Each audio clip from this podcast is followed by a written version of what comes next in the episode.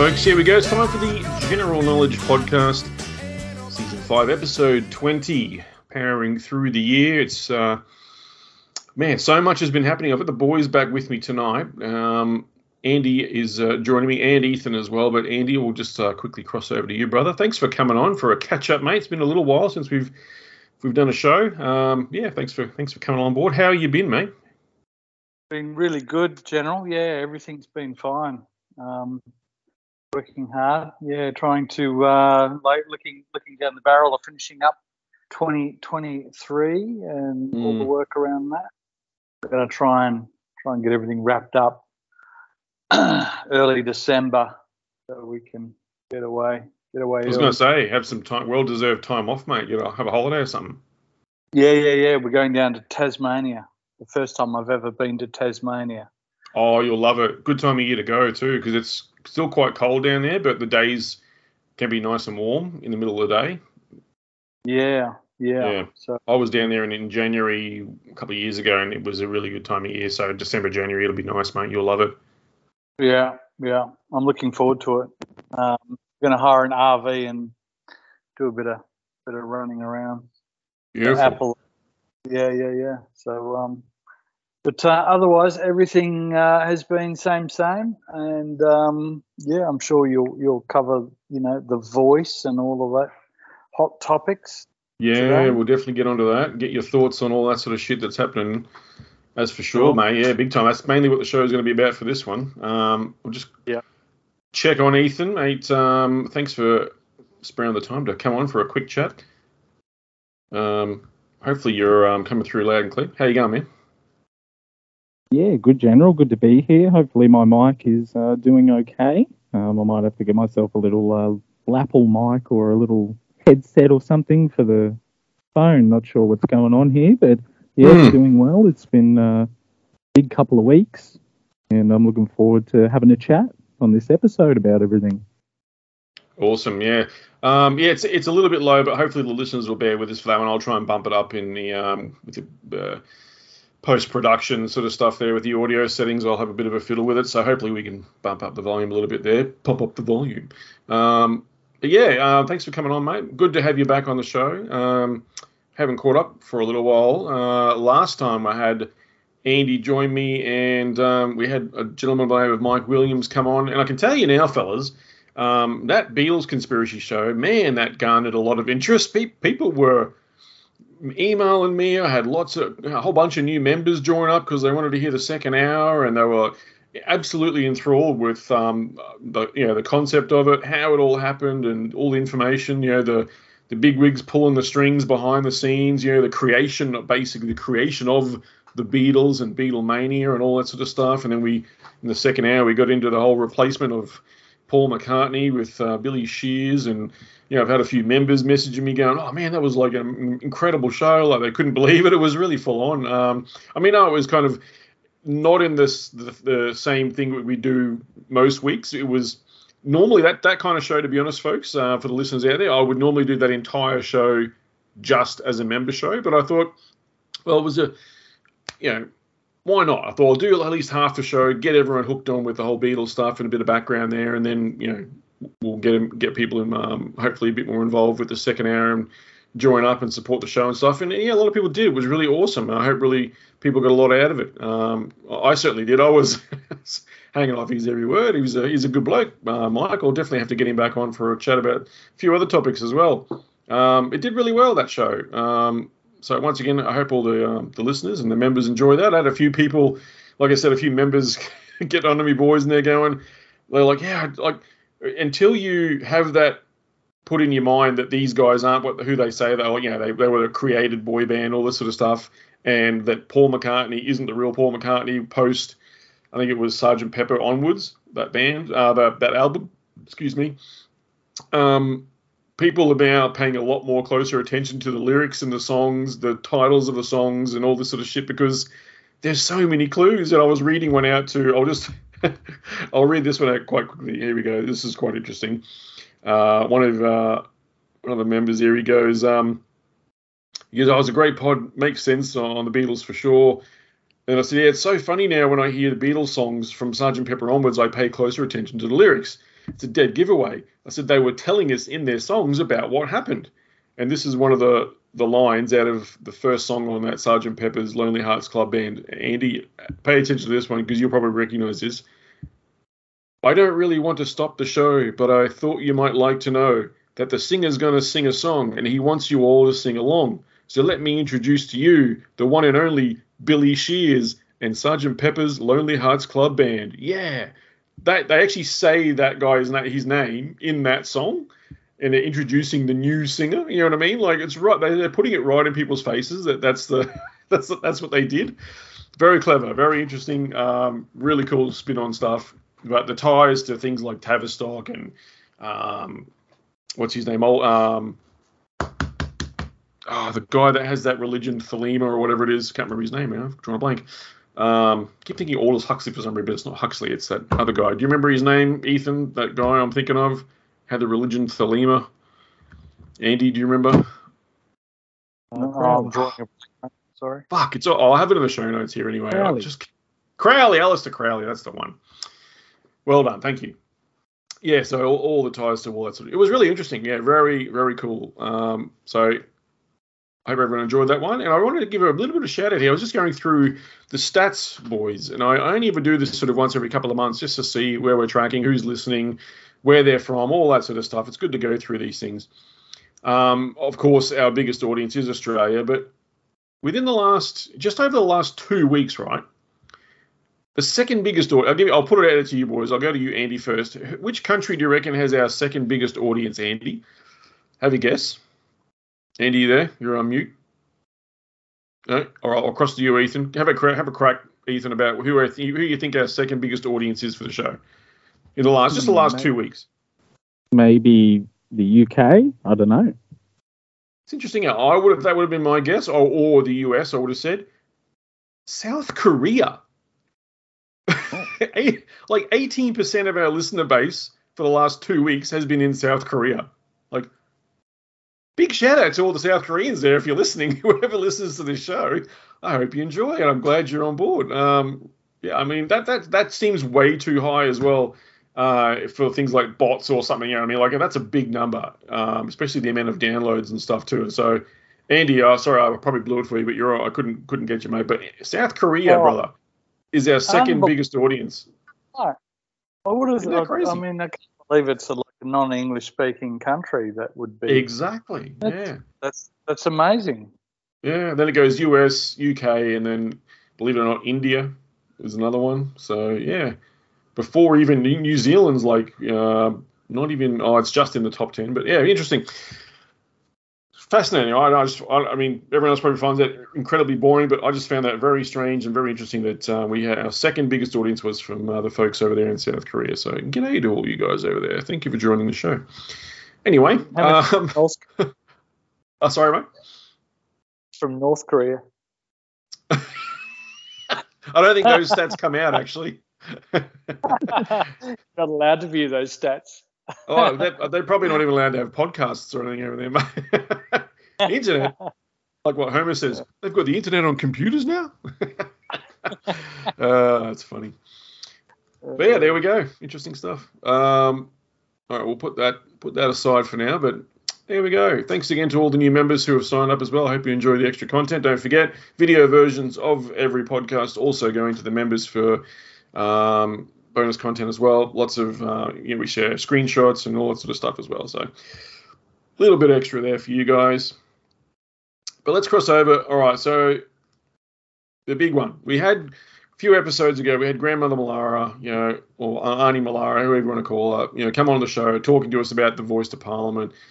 How it's a big, basically a big UN land grab. Then we did the show about the UN land grab, talking a bit more about it, how they're going to come in and you know, try and steal the land via this sort of um, technique of going down the path of indigenous rights and all this sort of stuff.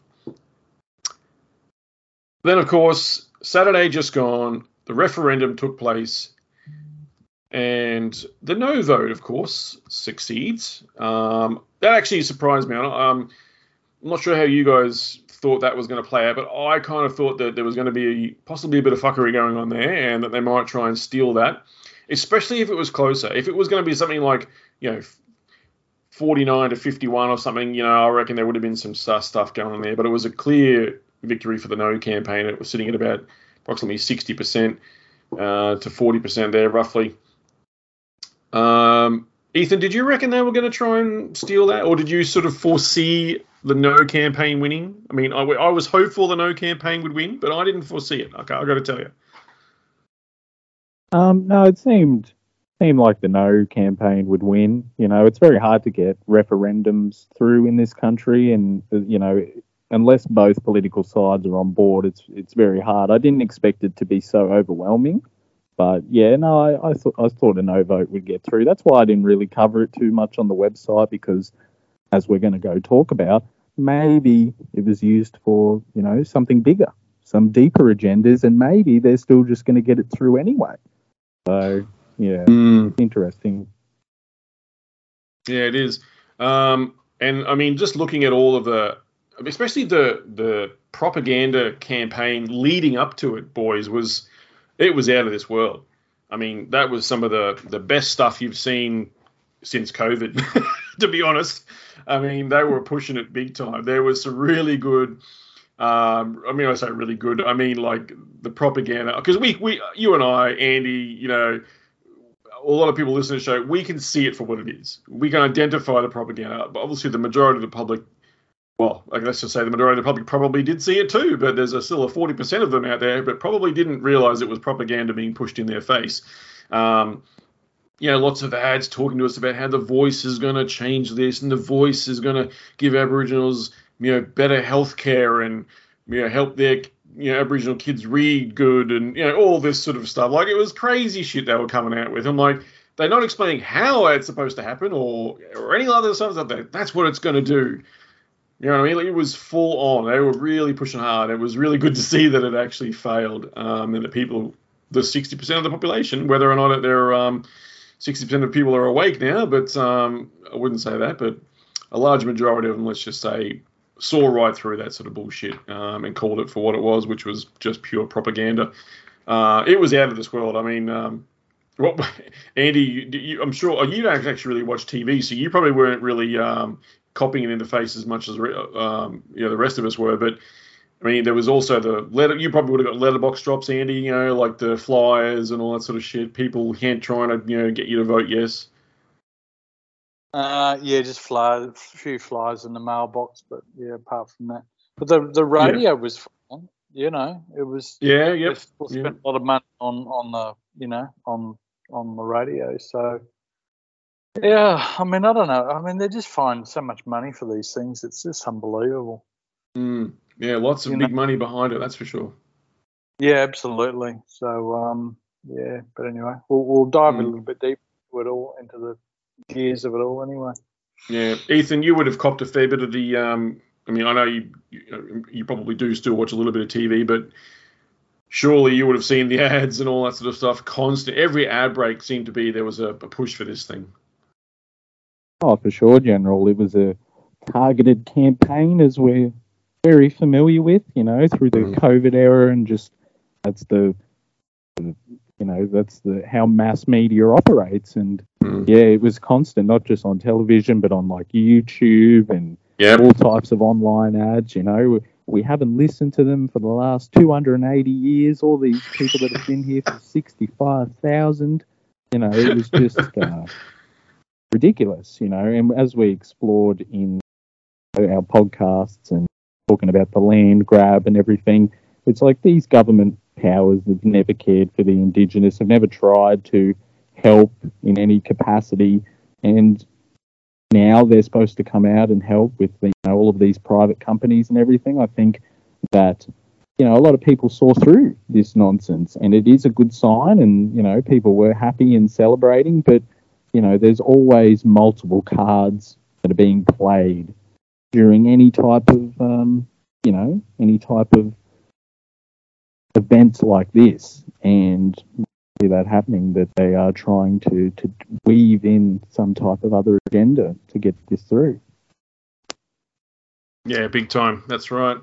Um, and it makes you wonder, like, says because it lost so badly, um, and I'm pretty sure I had a, I did have a graph. I'll put a an image in the in the show notes. Hopefully, it turns up for people. Um, where is it? Got it on my phone here. So yeah, 60, 39.4% yes, 60.6% no. So well and truly in the majority there. New South Wales sitting just under 60% for no.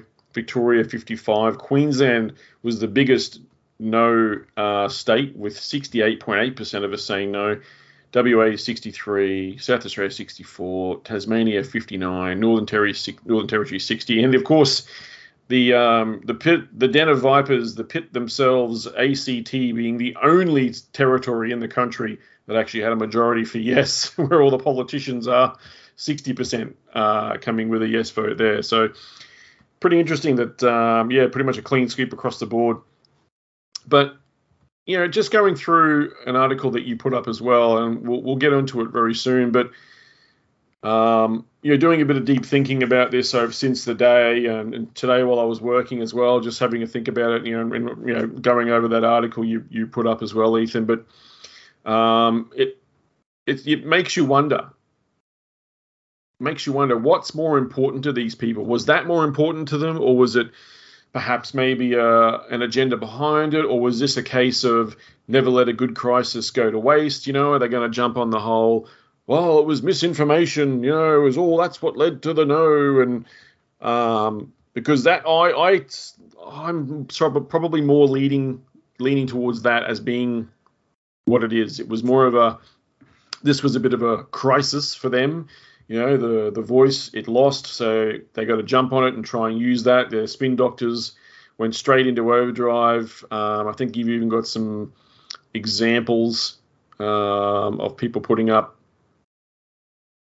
here we go australians versus the agenda. There's a uh, a tweet there on X, like clockwork, the Yes campaign has immediately shifted their attention to the misinformation bill, accusing the likely 60%, that is 10.5 million eligible voters of Australia, they got it wrong in this referendum. So, uh, yeah, already saying the referendum outcome follows a Trumpian campaign of misinformation led by Peter Dutton. That was from Adam Bandt. Like, these people are terrible, but already jumping on that, already putting that out there into the zeitgeist, saying that that's what it's about, you know. So to me, that's these people behind that misinformation, disinformation bill that's coming up. Um, they want to strike. They want to get on top of this. They want to use this because that's their next. That's the only bit of fuel they've got. You know, um, to them they're going to use that as a as a as a great example. But uh, we'll get into the into the weeds a little bit about how I think that's probably not the case in terms of their impressions of the public at large. But um, I'll cross over to you, brother, if you want to um, just take us through that article there, because like I said, you published that on October no, October 14th. I was about to say October 16th. That's today's day. So just two days ago, it was uh, when the campaign, uh, sorry, the referendum was. Divisive voice campaign defeated, but will the result be weaponized? So yeah, take us through this one a bit for the listeners, mate. Yeah, General. will you you did a good job there, pretty much taking everyone through everything that's in that. But you know, just this concept of misinformation, they have been talking about this through the whole campaign they've been talking about how, you know, I mean, Albanese was forced to say, you know, this isn't a UN land grab and all this stuff, and there's so many conspiracy theories out there. And I think that they always had this up the sleeve. That's why it was so immediate. You know, we're not talking within days, we're talking within literal hours. You mentioned that my post was on the 14th. It was that night, literally mm. hours after the referendum had ended. So these people, and you look at all of those tweets, they're all from the 14th.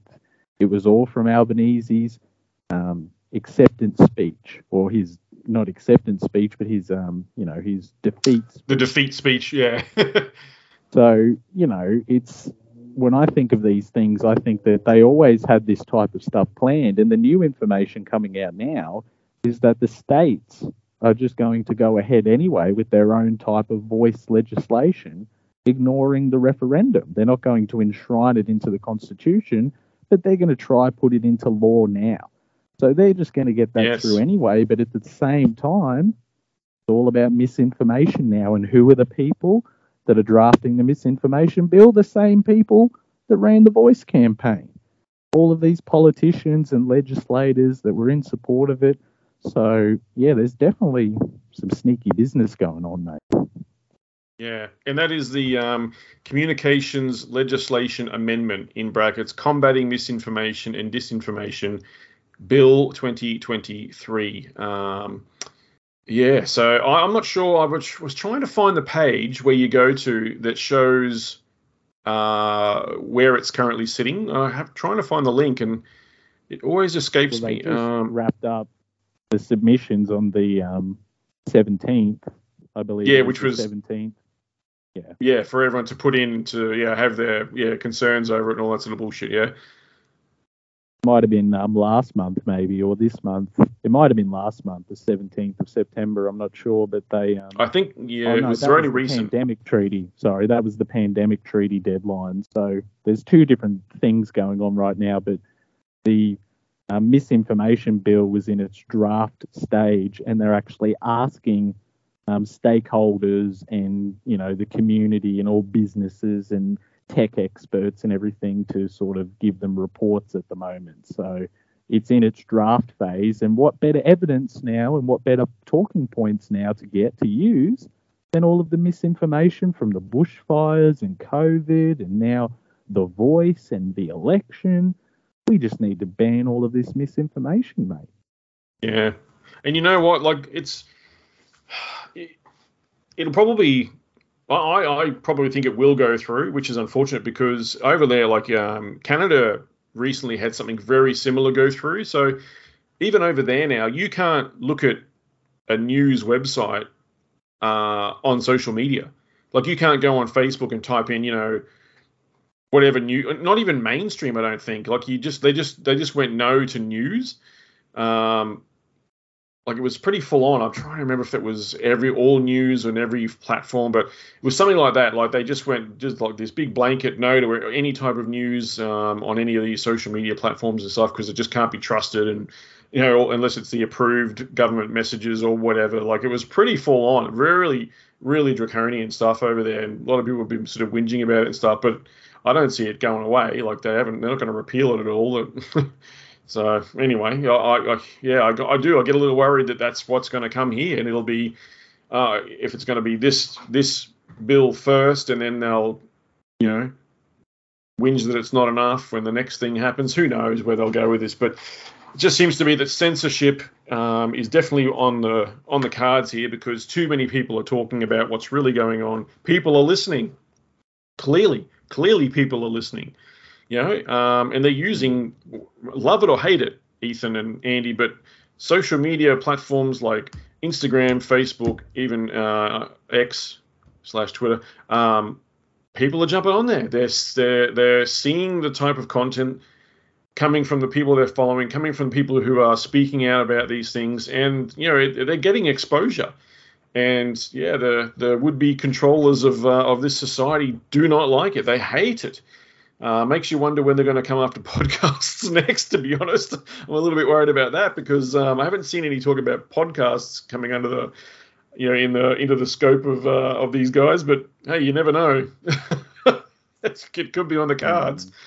Mm. Um, but anyway, so yeah, scary, killing, killing stuff, mate. You know, this is the direction that we're headed, and you know, it's it's going to start with social media, but they always tend to expand that stuff. And then the export experts warn, you know, oh, well, this will just isolate them and force them into secret communities on the internet. So we have to regulate that too. And it just keeps spiraling, you know. And this is what people have warned about for years, you know, this um, press freedom, this chilling effect that it's going to have, especially online. And we saw some of that during the bushfires and during the COVID crisis, you know, the big blackout, Melbourne, conspiracy that was going on down there where all the towers were down and they banned the news in the air and stuff. And it's like we've seen the edge of where this tyrannical state can go. And now they don't want any opposition by the looks of it. But this is why it's so important for everyone that's listening to this. You know, if you're just subscribed to us through Podbean or through Facebook or through, you know, a social media site and you're not on the actual website, you know, jump on the actual website, put your email in. That's the best way that even if all of our websites get taken down, we can have all of those emails and we can just send out our new locations, send out all of our content. And instead of this sort of feed that everyone is in, you know, it, it is best to jump on the website and make sure you've got your emails there on the mailing list and you, you stay up to date directly. So we can try and navigate all of this because all of these feeds, maybe Podbean five years from now, might be banned. So we've all got to be vigilant and you know, take it in house in a sense during these times. Yeah, absolutely. Um, that okay. So when you were talking before about how the states are just going to try and go ahead, right, and and just go with their own voice treaty uh, nonsense. Um, yeah, the Courier Mail, yeah. yeah, the Courier Mail or Daily Telegraph, whatever it is, one of those um, websites put out a, uh, a thing. I can't. I won't click on it. Well, I, I, I try to go and click on it, but it goes to a paid site. But I'll see if this one does. Uh, yeah, so the Guardian's put one up. Uh, Australian states to push ahead with voice treaty and process and processes. Sorry, let me start again. Australian states to push ahead with voice and treaty processes in absence of federal body. So there you go. They're already they're telling us right now they're just going to do it anyway. They don't give a they don't give a flying f. Um, so I'll just screen share there now so you guys can see that. And there we go. That's from the Guardian. Uh, the Courier Mail one was uh, again behind a paywall, so it wouldn't let you watch it, uh, wouldn't let you see it. But the, the title for that one was "Premier to Forge Ahead with Treaty as State Votes No." That was from Annastacia Palaszczuk saying that. Uh, but here you go. This is um, yeah, a, a Guardian article talking about how Victoria, Queensland, and South Australia have already begun implementing different parts of the statement, with the former uh, the most advanced, having actioned all three elements.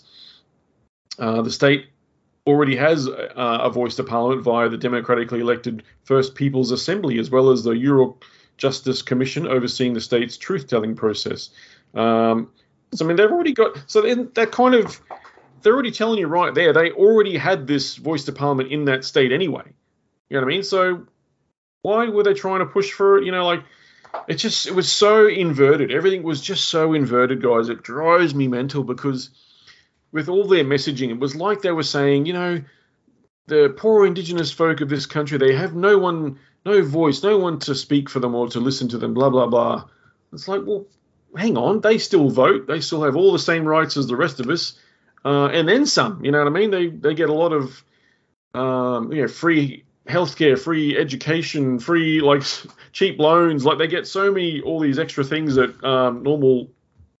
I'm going to call myself indigenous because the term means someone who was born in this country, basically. So uh, people like us, us white fellas, you know, we don't get any of that sort of stuff. But um, yeah, they already get all, all this extra stuff. So remind me again why they needed even more. Like it's, and they wanted reparation. It was just so many things. Like it was all people, and no, no wonder people really want, voted no against this thing because they're like, have you seen what Aboriginal people get? you know, if only they knew. Maybe, maybe, maybe instead of you know, the government just needs to go up to these Aboriginal people and say, just so you know, you're entitled to all of this stuff because they probably don't actually know about half the things they're entitled to, um, rather than trying to set up some wasting all our money and setting up this independent voice body or oh, like it, it just did my head in. Like it was so stupid. And i really don't know anyone could actually have gotten behind it to vote yes to be honest because it was so ridiculous um, just it drove me it honestly was starting to drive me crazy i'm kind of glad it's over and that part of it's over and done with not that we've seen the end of this thing because like we've just said there's, a whole bunch of states are going to push ahead with this anyway so um, why even bother wasting all the money on the referendum to have a federal voice? You know, the states are going to do it anyway. So it was just stupid. That's what it makes me wonder was it really about that? Was it really about a voice? Was it really about this? Or was this going to be used as some type of red herring in order to get other agendas through? That seems more likely to me. Yeah, that seems much like much more likely. Like we've just um, highlighted before, folks you know, we like I said earlier, never let a good crisis go to waste. You know, they're going to use this to now um, as as fuel for the fire of this misinformation stuff because that is then going to put a lot more controls in place over what we can and can't say, uh, which then allows them for the next big thing that comes up well, that allows them to basically um, have no opposition. You know what I mean? No one's going to be now hearing our side of the story because we've been silenced. You know, first, first they came for the for the podcasters, then they came for the uh, Instagram people. you know, it's that old saying about the Jews or whatever. First they came for them, and by the time they came for me, there was no one left to speak for me. oh. Anyway, Andy, you've been a bit quiet. Let's bring you in. Um, I'm not sure if you're you still there. Yeah, there we go. Um, give us your thoughts on this, Hando, because like we've just been talking about, states are going to try and push ahead for this anyway. Like it's, you know, I mean, like it's on the agenda. They want this. The UN wants this one way or another. They want to be able to access the resources, everything they want in this country without us saying no. And they're going to do it one way or another. Yeah, hundred percent. And like we know in Queensland, uh, in our home state, like there's no Senate, so there's no off switch for the um, Queensland government. Like for whatever whatever the um, Palaszczuk wants to put through her and her cronies, they can just do it, and we'll have to we'll have to suffer the consequences of it. But here's look, here's um, you're quite right. There there already is the voice. There already is a 38 billion dollar um, voice Aboriginal Affairs um, corporation um, that's that's in process like right now. So um, I'll read you. I'll just quickly read you this out there. Um, 3,270 Aboriginal corporations, 243 native title bodies, 48 land councils, 35 regional councils, 122 plus Aboriginal agencies, advisory boards, 145 health organisations, 11 Indigenous federal MPs, 12 culturally important Indigenous days. Taxpayers pay 33 billion annually for 984,000 Aboriginals, 3.8% of the population. Expenditure per person in 12 to 13 was $443,449 on Indigenous Australians compared to 20,900 on other Australians. So, mate, it's already in full swing. So, mm. uh, if if if anyone thinks that this is this referendum has been defeated and we can all, you know, go back and and and relax, they're kidding themselves. Um, yeah. This thing, this industry needs to be hauled back you know. Um, yeah. And well, it's so and, corrupt. Yeah, it is fully corrupt. Absolutely. Fully corrupt. Yeah. It's a it's a big leaking tank, and yeah. and by the time that the that little bit of water that reaches actually people in need, it's already been seriously it's been drank by the bureaucracy around this yeah. thing, and and these people are highly paid bureaucrats that just soak up all of this funding, and yeah. um, much of it finds its way to to people in need. So it's, yeah. it's, it's disgusting. Well, see, see, a lot of a lot of these big corporations, Andy, like the big mining ones, right?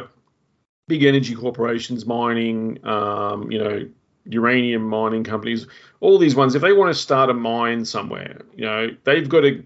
It's such a it's it's one of those things where all right, well, who do we have to pay off? You know what I mean? To get that mine, to get the whole dug, right? It's it's a, for them. It's a case of who do we need to pay off? So they've got to go and pay off the local, you know, tribal elders, land, uh, so-called landowners. Um, they've got to go and pay off all these different Aboriginal bodies. They've got to throw money at them to allow them to do, you know, survey it, walk on it, do all this sort of stuff. And until they get the right dollar amount, they don't get the permission, right? So it seems to me like that the UN wants to be able, the, and the UN knows this. So I think that they want to try and because they want to basically be in charge of everything. You know, the goal is to, they, yeah, it's it's them that's in charge of all energy, all resources around the world. That's that's what they want, right? It's part of the was it the SDGs or whatever it is. You know, they all resources needs to be under their under their control one way or another. So to them to come in, that's this is their back door. You know what I mean? So that's why they wanted this voice set up. So that's their back door to be able to control it under the guise of you know the the rights of indigenous peoples and stuff. But once once they sign that, signed over to it, if they ever do, yeah, it's gone. They've just literally just handed it over. Um, yeah, if, if you guys heard of UNDRIP, the United Nations Declaration on the Rights of Indigenous Peoples, I'm not going to go through it on now, but I'll put a link in the show notes for the folks. A lot of good information coming out about all this stuff. Yeah, if you guys can see this one, but uh, there we go. United Nations Declaration on the Rights of Indigenous Peoples, General Assembly. So they've had all the big UN meetings about all this sort of stuff. Um, yeah, they got a charter and all that sort of shit. There you go. I'll put a link in the show notes for people to go through that one themselves.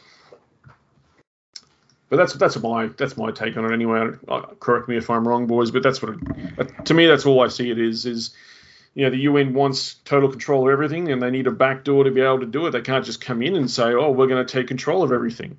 They need people to willingly hand it over to them, one way or another. And correct again, correct me if I'm wrong, but I still can't find it. There's got to be around somewhere. There's a video from, geez, it's quite a while ago. Could be 20, could be 30 years ago. I can't remember how old it is. And it was a female politician on that was saying the words, and it was something to do with how 10% of our GST that's collected. So our GST is 10% at the moment, but 10% of that 10% that's collected, like goes to the UN, like it's paid directly to the UN. And like this was confirmed in some like parliamentary sort of you know question time or whatever, and the female politician that was up there, I thought it was Bronwyn Bishop, but it's not. It was someone else, not Bronwyn Bishop. Anyway, another female, well-known one. It'll come to me later, hopefully. And she was confirming it with you know that this was the case that we are paying money to the UN. 10% of our GST collected goes overseas to an an offshore, you know, global government basically. Um, do you remember that at all, Andy? Does that ring a bell to you? Oh, I've been trying to find it for ages now. I did that before. Uh, Ethan, does that ring a bell to you at all? Do you recall hearing or seeing anything about that? Uh, it does ring a bell. I do remember a video in regards to that, um, mm, talking about you probably saw the same tax, one. That it was ten percent. Oh, maybe that's what it was. Maybe it was the ten percent of the carbon tax. It's on the We Are Change Brisbane YouTube channel, mate. That's where you Is find it? it. Ah, okay. Well, all right. On in the while we're looking while we're doing this, I'll do a quick search. I think I'm still no, I'm not screen sharing, but I'll screen share when I bring it up. But Let's like, look, see if I can find it. to to your point, while you're bringing that up, you know, Yep. it is all going to like a centralized fund. You know, carbon tax was just another front for you know offshore funds, and you know we fund part of the United Nations every year because we're a part of it and whatnot. So there is funds going away, and you know it was going to be roughly ten percent, I believe. GDP Yeah, here we go. Have you sent to the UN? I have found it, so give me one second. I'll try and um, because annoyingly I can't share the audio, so I'll just quickly airdrop this to myself, and we'll be able to um, listen to it as well. Sort of make sure that the um, that the listeners get this as well, because it's quite important. It's um, shocking at the same time as well. I'm gonna have to do a yeah, I search. remember that. Wow, that's a real blast from the past, eh? Yeah, I, I know, right? See what I mean? Like, there's so many things rattling around up in this brain. I knew it was something to do with that. Yeah, but it's definitely important, you know. The, the UN infiltration has been going on for decades. So That's right. that we've been dealing with. It's funny. I searched hmm. it on the internet and it came up as the first result. I do it on my phone and it's not the first result. Wow, that's Gotta annoying. love them algorithms, mate. There we go. I had to add the word carbon and it came up on my phone. All right, here we go. I'll play this one for the listeners. I refer the Prime Minister to her unequivocal statement on Sunday and reiterated by Labor backbenchers today that every cent raised from pricing carbon will go to assisting households. How can the Prime Minister be trusted when the government Order, order. entered into an agreement in December last year that requires the government to give a reported 10% of any carbon tax raised to a United Nations Climate Change Fund. Order. That's Gillard there when Julia Gillard was Prime Minister.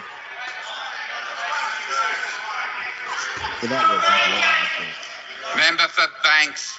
All right, I'll just stop it there. I'll put that link in the show notes for listeners as well. Sorry, Ethan, go on. yeah, that was um, what's her name? Bishop. Yeah, I thought it was Bro- Bronwyn Bishop. Is that what I said earlier? I thought I said Bronwyn Bishop. No, she's not Bronwyn Bishop. What's her name? Julia. Uh, she's that's the, Ju- the famous one. Yeah, I know the one you mean. That's what I mean. I'm like, it's not Brian Bishop. It's someone else. Yeah. Julia, what's her name? No, there's Julia Gillard. Hang on. Oh no, that is Julie Bishop. It does. It says it there. I just rewound it a bit. The Honourable Julie Julie Bishop. Bishop. Yeah. And Yep. now the irony that she works for the United Nations and all of these groups. wow. There you go. She does. Bought and paid for now. Bought and paid for. She was at Davos. She was at the latest Davos summit on behalf of Australia. Julie Bishop. yep, that's a yep. And so There you go. Just bickering. They're all just bickering, but it's all just a big show where they're just showing us what they're doing anyway. And it's all Yeah. just actors. Oh, I'm opposed to you doing this and doing that. You know, just to make it seem like there's some opposition, but they're all in on it, mate. And That's it. Just continues. Yep, that's it, mate. Hundred percent. They are just actors up there, and people like it's it's really convincing. They are they are quite convincing because you know you you're up there watching these some of these people. You know, even the people who are on the the no side of the voice campaign, like even they're pretty convincing. You know what I mean? Like some of them, if they were running like that um, Jacinta, um, I can't remember her last name, the Indigenous lady. You know, she was pretty convincing, but that's the thing. If you're in that position, if you're in government, then you are bought and paid for. You're compromised. They'll get you. They'll buy you off. You have a price tag. You know what I mean? These people have a price tag. Doesn't matter what it is. They'll, you know, could be uh, like I said, could be some sort of being compromised, and they'll do what they say so they're not exposed, or they're literally just bought and paid for. You know what I mean? Guaranteed big cushy jobs with the UN afterwards. You know, lifelong salaries, whatever it might be. You know. Yeah. Look at Dan Andrews. He's going to retire now on um, as the Premier of Victoria on something like three hundred thousand dollars a year, and he gets a, a driver for life as well. Like wh- what? What a joke! The wor- the worst Premier the country has probably ever seen in its history, and he's going to be rewarded for the rest of his life with three hundred grand a year. Unbelievable. Yeah.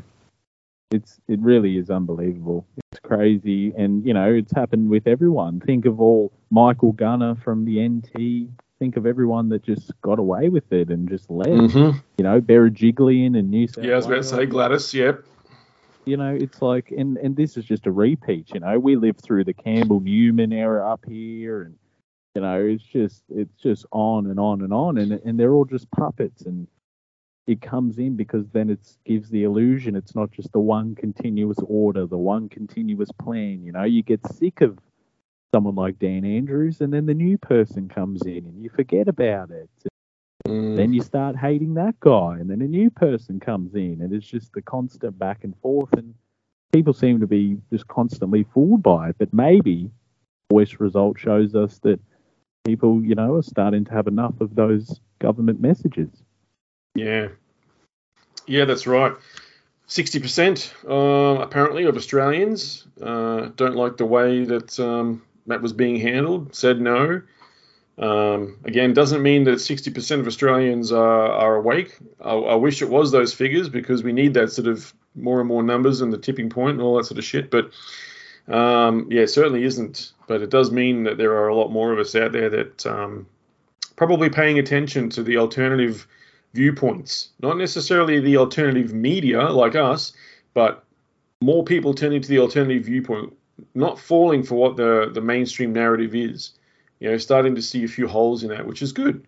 You know, that that that could be um you know, everyone's everyone's got their their their moment. We've talked about this in the past. Everyone's got their moment where they open the eyes up, they take the wall off the eyes, you know, the apocalypse, wherever it is, the great unveiling happens to them something. There's always something, and maybe this is maybe this voice was it for a few people, for a few thousand people, hopefully. that now they're starting to look at different news sources. They're starting to look at different alternative media sources. Oh, I'm gonna. This guy was saying some really interesting things about the voice. He knows what he's talking about. I'm going to go and follow them now. You know, and now they're going to see more and more of that information. Until, until the misinformation bill gets pushed through, and then they will be silenced because hey, that's what you do when you start to uh, see the majority not being able to be handled, and the narrative, you know, uh, being Oh, uh, being I really like that guy, but now I can't find him. I Can't find him anywhere. He must he must have stopped. He's not coming up in my search engine anymore. Oh, I better go back to watching uh, 9MSN. Yeah, whatever. Easy, easy work. You gotta love it. You gotta love it. Yeah, and that's why it's important. Like what you said before, people out there throw an email to Ethan, throw an email to, to my website. Uh, You know, you'll at least get you'll at least get an email sent to you when a show has gone up if you uh, and a link to get it. You know what I mean? Uh, or the news articles that Ethan writes, etc., etc. You know, if you're just relying on a, on the podcast feed to send it to you, or for you just randomly checking or you know refreshing it, you know, if if if the time comes when we are censored and it's harder to put this information out there for us, we'll still keep trying to do it. We'll still we will keep pushing this out there as much as possible. You know what I mean? Even if I've got to sit here and I think I've said this before. I mean, I think I said Adam Adam Crab would do this from the Crabs files. He'd be there with his little tape deck recorder, you know, push and record and play at the same time, and starting to do his podcast, and then sending it out on a mailing list, you know, dubbing it, you know, tape after tape every night. you know what I mean? If that's what it takes, that's what he'll do. um, and that's the thing. That's if it's that's what it comes to to to still get a message out there to people, then that's what we'll do. We'll do what it takes. Maybe go on the we go on the walkie-talkie airwaves. Ham radio. They can they go a lot. They go a long way now. You could just travel around, and it's the TOTT, you know, Brisbane. That's right, special. actually. That's right. You can actually get those um, a good UHF handset that'll cover like a 10k radius or some shit. Yeah. Yeah, and you all you need to do, all we need to do is drive to uh, like a more like a more densely populated area and start the show in those areas so we cover more people. get people They- set up they don't know. repeaters. We'll get repeaters That's set up it. so we can cover more ground. People people that want to listen just go in and pretend to shop in the city, and they don't realise I'm in some sewer underneath the city on my walkie-talkie. No, no, no, no. We'll just get Andy to fly us around in a plane and we'll just beam it down to them. Now you're talking, brother. Now you're talking. oh, I knew that flying those flying lessons will pay off. Well done. We'll be the airwaves. oh, that's the dedication to our listeners and to the followers, guys. We are all about that, trying to push uh, push the news out to you guys. You're real alternative media. So, like like what Ethan was saying, yeah, if you want to get on board uh, with anything that's really happening, then please do throw us an email. You know, subscribe to the website. Like I said, you'll get a, a message. You're not going to get spammed. You're not going to pass those details on to anyone. It's all on uh, secure servers. Um, yeah, so that's that's one way to do it, folks. And when that fails, um, send us your address, and we'll start. A, we'll photocopy papers, and we'll mail shit out to you. one way or other, we'll get we'll get a message out to you guys. Apparently, it's really big now too, boys. Is that people are going back to actual newsletters, like written, typed up newsletters and mailing lists. I've I've heard that that's um, becoming popular again. That people are starting to do that a bit more, the old grassroots style. Yep. Yep. Why not? Uh, all right, well, let's switch gears a little bit. I think that's enough. Um, unless anyone else wants to add anything for that voice. I mean, yes, I'm happy with the result. That's my opinion. Um, I'm glad it was a no vote. I'm glad it was a no vote by a lot, which was good, 60% to 40, like we mentioned. Is it going to be used against us? Um, yeah. Well, if they can use it against us, then they'll use it against us, like we've mentioned. Um, that next bill, in order to be able to control people and what they say and silence people, is that's big, folks. You've got to remember that's a big thing. It's also a stepping stone to, to further censorships and stuff like that.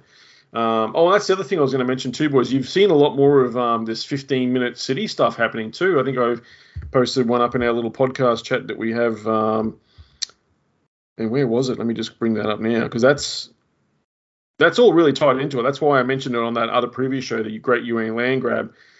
Um, where is it? Here it is. Yeah. So Oh, that was you. That's you. Uh, there it is. New South Wales. Future transport. Transport for New South Wales. Thriving places. Transport infrastructure and its design can make tangible improvements to places.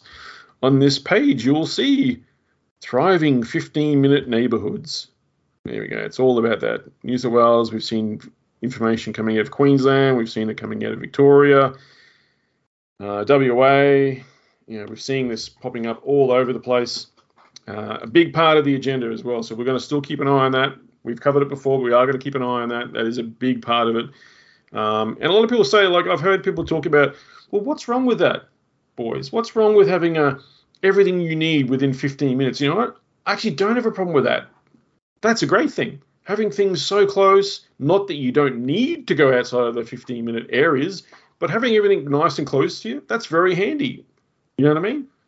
Anything you need, it's within 15 minutes drive or walk or whatever. That's a good thing.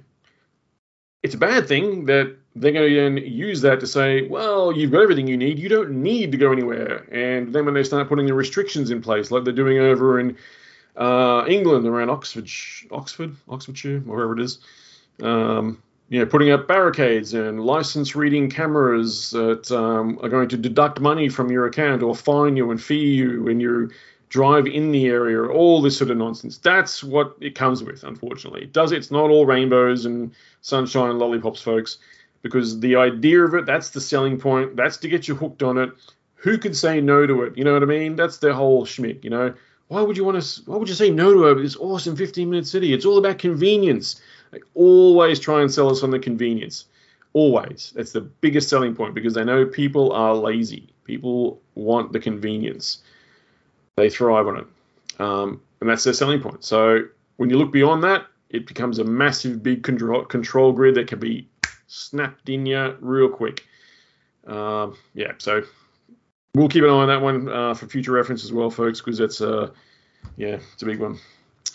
Uh, yeah, all right. Let's switch gears. And um, the latest, um, the latest stuff, fighting over there in uh, Palestine, Israel. Oh, boys, they're at it again. Um, a lot of talk. A lot. I don't really. Oh, it's hard not to put weight in what some of the people are saying. What this could lead to, but um, I just don't know. Um, you know, you is it real for starters? Yeah, it could be. Could be fake. I don't know.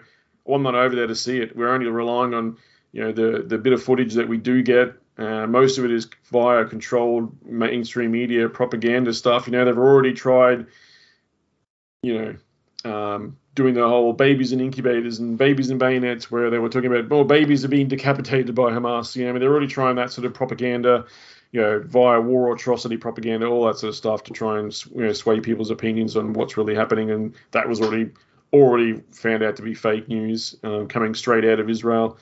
Um, Ethan, you unmuted. Were you going to say something there? No, I was just, um, yeah, I was going to say, yeah, they're already ramping it up, mate. It's, it's mm. the same old thing. You remember the old incubators, babies yeah, incubators? Yeah, that's right. That was, um, yeah, that was fake. That was yeah, fake uh, fake stories coming out. Like I said, it's that war atrocity propaganda because wars are all about emotions. You know what I mean? They it's it's all everything you design is designed to show you that's to, to tug at the heartstrings and you know to to in, to um, elicit that um, emotional response from people. Um, that's how they do it. Yeah, absolutely, mate. And just look at you know oh, some of the things that have come out, and it's like he, as one of the things you said just then was they're at it again. You know, and mm. we've been doing this long enough now that it's like, you know, they did it in 2011, 2012, and they did it again in 2015, and now they're doing it again now. And that's not to say it's not important. Remember that we had so-called viruses emerge, like Ebola and things like this, and we were like, "Ah, oh, it's just another fake virus," and then all of a sudden the world changed. So I'm not discounting that this could lead to something or, you know, this is some way to sort of break down the world. But, you know, this whole thing of just, oh, it was another intelligence failure and we just didn't know, and Hamas, which we created in the first place, just yes, like Al Qaeda. Right. it's like, and if you talk about the Israeli links to 9/11, you know, it's like they're pretty much just doing the playbook they already helped do, and it's yep. like now it's just divided everyone. But you know what the most interesting part is, mate, is seeing like all of the backlash to all of these pro-Israel celebrity heads to see all of these different groups that used to be together on the social justice side all split apart to see some of the interesting questions that it raises about multiculturalism and you know immigration policies now that you know we've got all these people outside of Sydney Harbour chanting gas the Jews you know like it's well not all these people all of these people of a certain religious faith you know so there's for me it's like you know, it's the same old over there. They've, they've just been bickering for years and years. And They've stopped. We can't really comprehend it, you know, because we've never just grown up, you know, throwing rocks at tanks and things like this. Mm. And, you know, we live over here and pretend to understand the deep rooted history and cultures and try to point our fingers and chat about it and whatnot. But this is an interesting time because society's never been more divided and crazy. Like, I'll give you an example.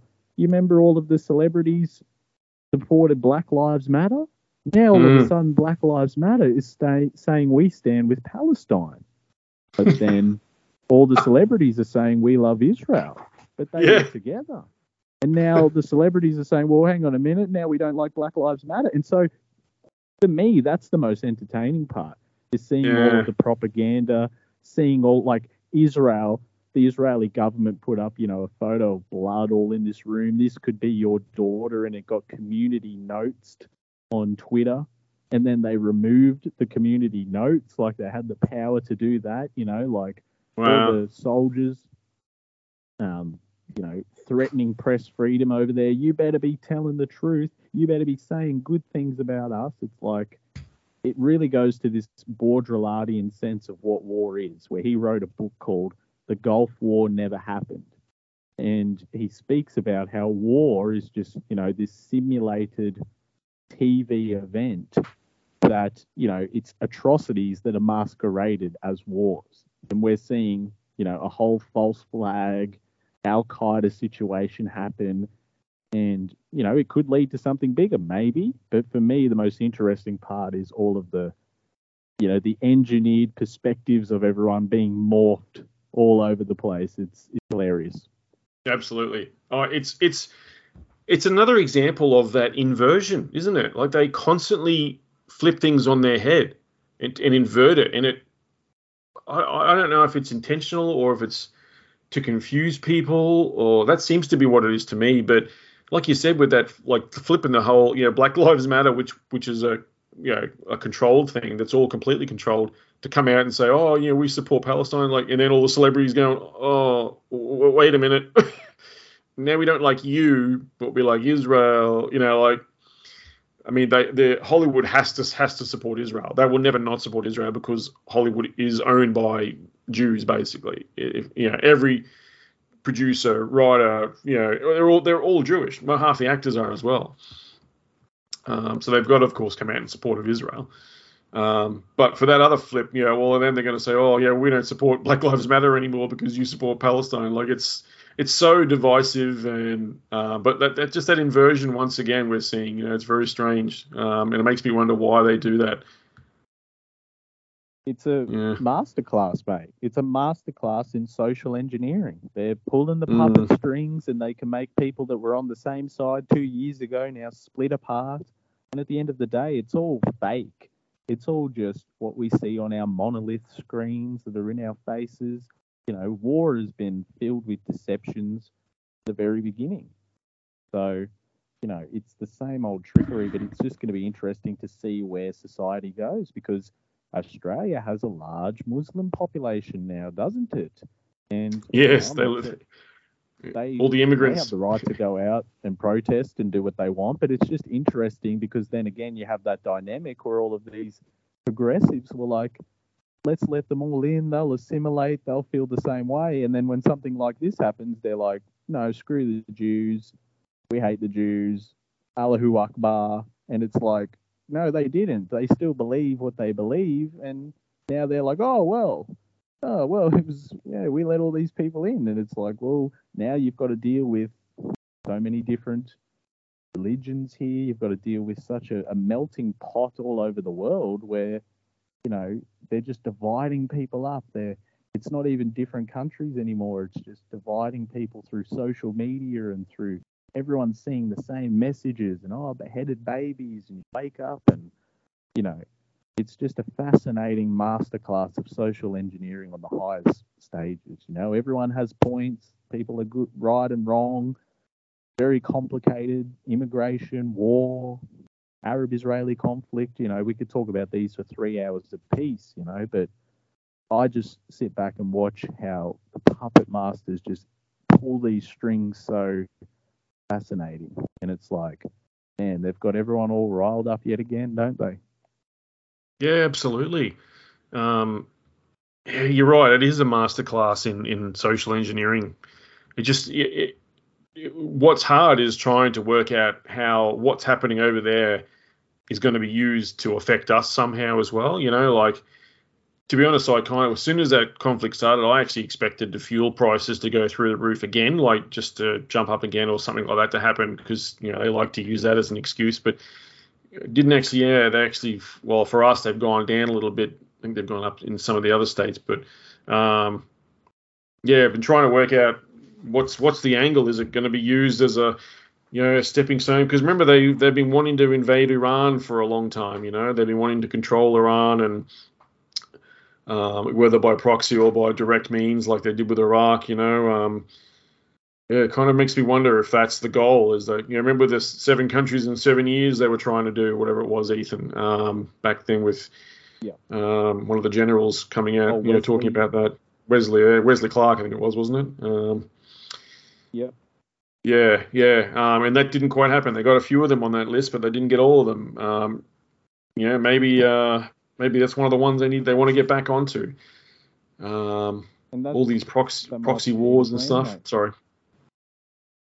Yeah, that might be the plan. You're absolutely right. You know, and that's always the fear when these things break out. Is obviously the Iran part of it. Um, they control the Strait of Hormuz, which controls a lot of the world's ships that come through. You know, with all of our cargo and resources and everything like that. So they always threaten to shut it down.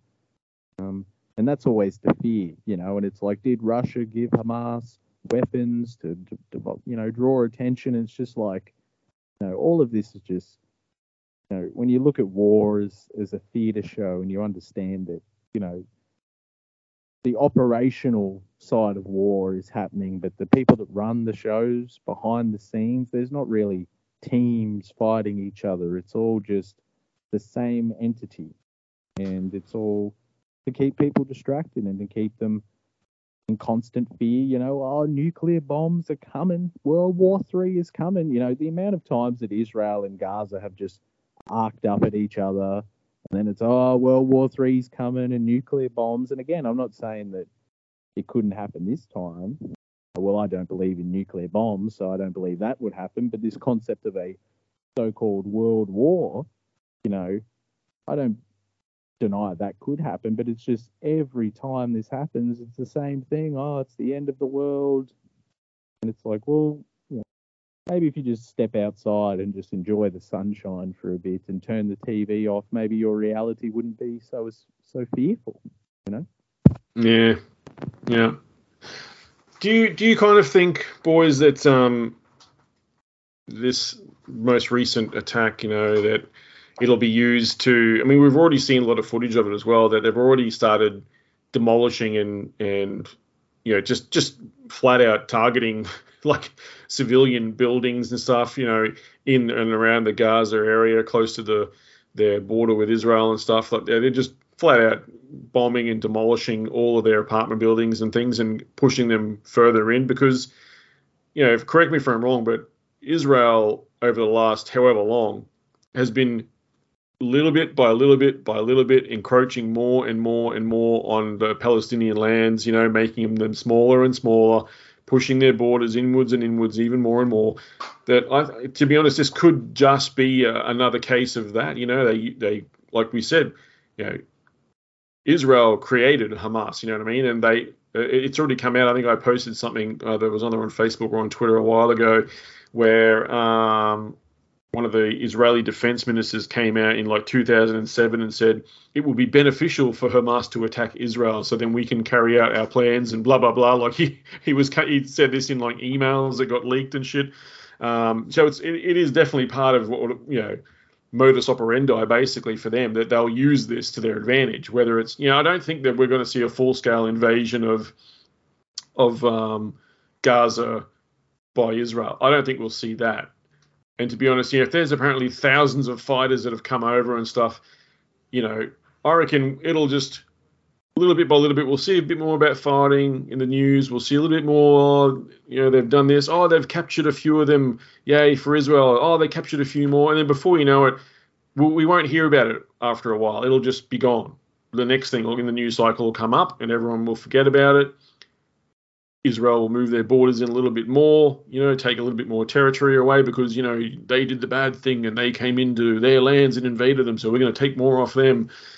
And, yeah, then another 10 years down the road they'll do the same another thing will come up where they'll do the same thing and before you know it you know gaza's probably split in half and it'll be divided you know like i just think it's more about it's that seems to be the the play lately is land grabs it's all about land grabs and controlling of lands and stuff and that seems to be one of the ways that they're doing it i don't know correct me if i'm wrong but this could just be what they've always done you know just another another spin on it Andy, I'll, I'll cross to you. What, what's your what's your thoughts on that, mate? Yeah, look, I absolutely agree with you. Yeah. um, yeah, hundred percent.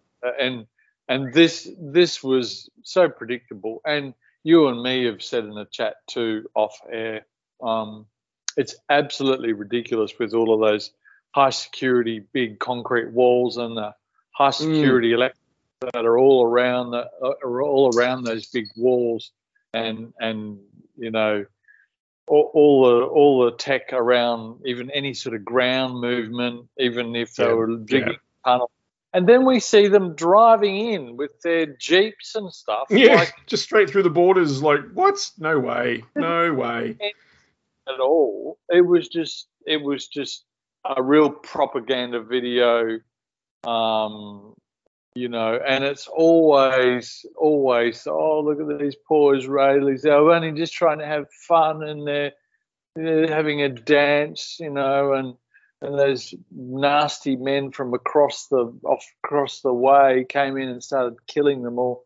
Nah, look, I don't buy it at all, mate. It's just it's too convenient, yeah, too set up, too a lot of things. And like you said before, I've no doubt some people probably been killed but like it it it's all it's 90% propaganda 10% probably real that's my yeah. thoughts about what yeah. i see um, and, and yeah of course it's all about land grab it's the most valuable thing in the territory isn't it you know and mm. yeah and and someone else said you know made a comment online saying it, it, it looks like one terrorist organization fighting another terrorist organization. So you know who, who I mean, who's who's right and who's wrong here. So, you know, um, yeah. I mean, look when it, when it comes down to the point that Palestine, like in Gaza and stuff, like they don't even they don't even control their own water, power, anything like that. It, it's all given to them by Israel. Like they can just turn it off when they want to. You know what I mean? Like, and, they, and they do. You know, they give them like li- very little energy and power and water and all this of stuff. You know, they they com- they've completely got them controlled. You know what I mean? So like, I get why they would would want to lash out if they did lash out, but when when you when you when you're at that point where you don't need to target those things in in those lands because you already control them anyway, so you don't need to go and bomb that infrastructure. You just simply fucking turn it off because you've got the switch for it. You know. Yeah. Anyway. Yeah. Yeah, look, it's a sad situation, and it's like it's been it's been going on for longer longer than I've been alive. I mean, it's just yeah. Look, and I don't, look, I don't know any answer to the whole thing, but you know, like, I mean, the Israelis do have a like a you know a conquest motivation to sort of like move move through and, and, basically push these guys out. I mean, you can see it clearly. It's it's been it's been happening for a really really long time. So yeah, um, yeah. Look, uh, you know, I, I don't really have much more to say on the matter. Just just All right. well. Yeah. I'll just pose the same comment to, to Ethan there. Did I mean I know we've we've discussed a few things, but do you think maybe that that that could just be what it is. It's it's what they've always done year after not year after year, but decade after decade, little bit by little bit, land grabbing, you know, create a scenario, create a war, whatever they do, attack themselves and blame someone else. You know, close the borders in there a little bit more. Like I said, they've already all, all the footage you're seeing is of the, the demolition of in like residential areas in Palestine. Well, they're only going to do that if they want to, you know, take it over and build new ones. You know, slowly encroach on more of their land. Um, that's that's what I see anyway. Yeah, mate. It's as I said, it's just like the same old thing. You know, it could escalate somewhere because of how crazy the world is right now, but the most part, you know, it's like as Andy said, it's been going on since before he's been born. There's yeah. like, oh, you condemn the terrorist attack, it's like, my God, what? Which one? Uh, the one in 1962 or the one in this year? It's like, if you look at a map of all of the wars that have happened over human history with red dots, it's just overwhelmingly red dots in the Middle East. It's just they constantly war with each other, they constantly fight over deep rooted beliefs, and they don't even realize that history itself is a hoax. All this stuff that they're fighting over never even happened back in the day. History yeah. doesn't go back as far as they claim all of these so-called events happened, you know. And so it, it's just like, you know, Andy said it well. There is a conquest nature to it, and there's also a conquest nature to the resistance of it. You know, it's um, you know, some dude said in Sydney yesterday, you know, oh, one day they'll bow at our feet, you know, these dogs and stuff, and it's like, this is intergenerational type of religious bickering that's been going on, you know, some type of so called ancient stuff that's happening in the world today. And again, this isn't to say that, and we've spoken about this for years and years, you know, like not even, you know, they're saying, oh, you're an anti Semite. And it's like being against Zionism isn't being against the Jews. There are Jews that are against Zionism. Yeah, that's right. You know, so um, you know, being against Zionism, which is a you know a, a, an ideology of colonialism, of imperialism, of stretching out to greater Israel and reclaiming our place in the Bibles, where you know it's like this. You know, the, the normal Israelites that live in Israel, they're subjected to this psychological warfare as well all of the sirens go off. They're going to attack you. There's bombs coming. There's a couple of drones. And then all of a sudden, oh, it was a false flag. And everyone gets, and a little rocket's coming over. And then, you know, their Iron Dome defense system shoots it down. And everyone's scared. And they go, are you not going to retaliate? And then they drop, you know, 40 high powered bombs on them, you know? And it's yeah. like, it's like, you know, the poor Israel the Israelis and, and Jewish people that live there, they're subjected to this as well, to this, you know, psychological warfare where they're always taught they're the victim and blah blah blah, and it's like yes, yes, there's that victim mentality. It's very powerful, isn't it? But, They've been brought up on it. Six six million Jews, remember, they were brought up on the victim mentality. Well, yeah, that's it. And they've mentioned this. You know, this is our highest death since the Holocaust. You know, and it's mm. like you know, all this stuff. Millions and millions of people have died. You know, a, a Chinese people talking about Mao Zedong killing 50 million of them. You know what I mean? It's like, um, all of this is used to paint this narrative, and we can get into some deeper questions, maybe in some member content there, because we'll start having the ADF, you know, monitoring our calls and our podcast. but you know, it's um, you need to realize that it's all just theatre. It's all put there to, you know, all these people are intergenerationally bred into their belief systems. They'll never be brought out of their belief systems. We can criticize it all we want and take perspectives, you know, even though we're on the other side of the planet and have lost all our religions, you know, it's like, and, what are they going to listen to us for? You know, everyone's out here sharing their opinions on Twitter and stuff, and it's like, what they, what is their their life goal? It's like just be a country like us, guys. Why can't you just all stop fighting? And then, you know, the head of Hamas can just be a 30 year old guy working at Walmart who's divorced, you know, just like us. They, they look at it and go, what the hell? Why the hell would we want what you've got? So it's like anything that we say to them is like completely pointless to a lot of these people in these Arab nations. So at the end of the day, I think there's just too much talking and, and none of them hear it. And so the only thing that it's doing is getting us divided amongst each other again. Just keep dividing and dividing, and soon they'll be able to come in and conquer us all. Yeah. So, a divided those are my people are much easier to control. Absolutely, mate. But that's the thing. It's not being against Jews themselves. It's not being against Palestinians. You know, it's we can condemn violent acts because no one should do violent acts. But I think we should also stop and realize that this is something that you know, is far deeper rooted than our little universities and our lives can comprehend. And so maybe we should also stay out of it. You know. Yeah, well, I, I to be honest, uh, that's sort of my mindset as well, gentlemen. Is that it's it's actually got nothing to do with us. You know what I mean? Yeah, yeah, violence is bad, and they shouldn't be fighting each other. And but you know what? We're not fighting each other here. It's it's none of our business. That's that's not our country. That's their countries. You know what I mean? Like it's sorry, but that's their that's their problem over there. You know, it's and I, like I, I know people say, well, you know, that's if you there's the, there's that that's how tyrants you know gain power is by other people not doing anything and standing up to them and stuff like that. Well, well, you know, I don't know. I guess until they start knocking on our borders, then is it too late? Then I don't know. Like it, there's there's a lot of you're right. There's a lot of things to bat around with that concept as well. But um, I- am more of that. You know, I'm not I'm not I'm not really that interventionist mindset. I'm more along the lines of you know, if those idiots want to shoot each other and kill each other over there, then let them. Like, it's not my problem.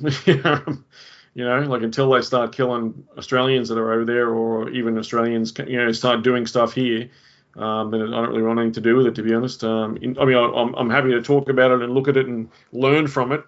Maybe learn what's trying to decide what's really happening over there, but um, I don't really want to have anything to do with it. You know, it's it's their problem in my. Yeah, call me crazy. That's that's my opinion, though, guys. Yeah. Um, any other final thoughts, gentlemen? Because otherwise we might wrap it up there. Um, Andy, I'll cross over to you first, my friend. Anything else you want to uh, bring to the table for the show?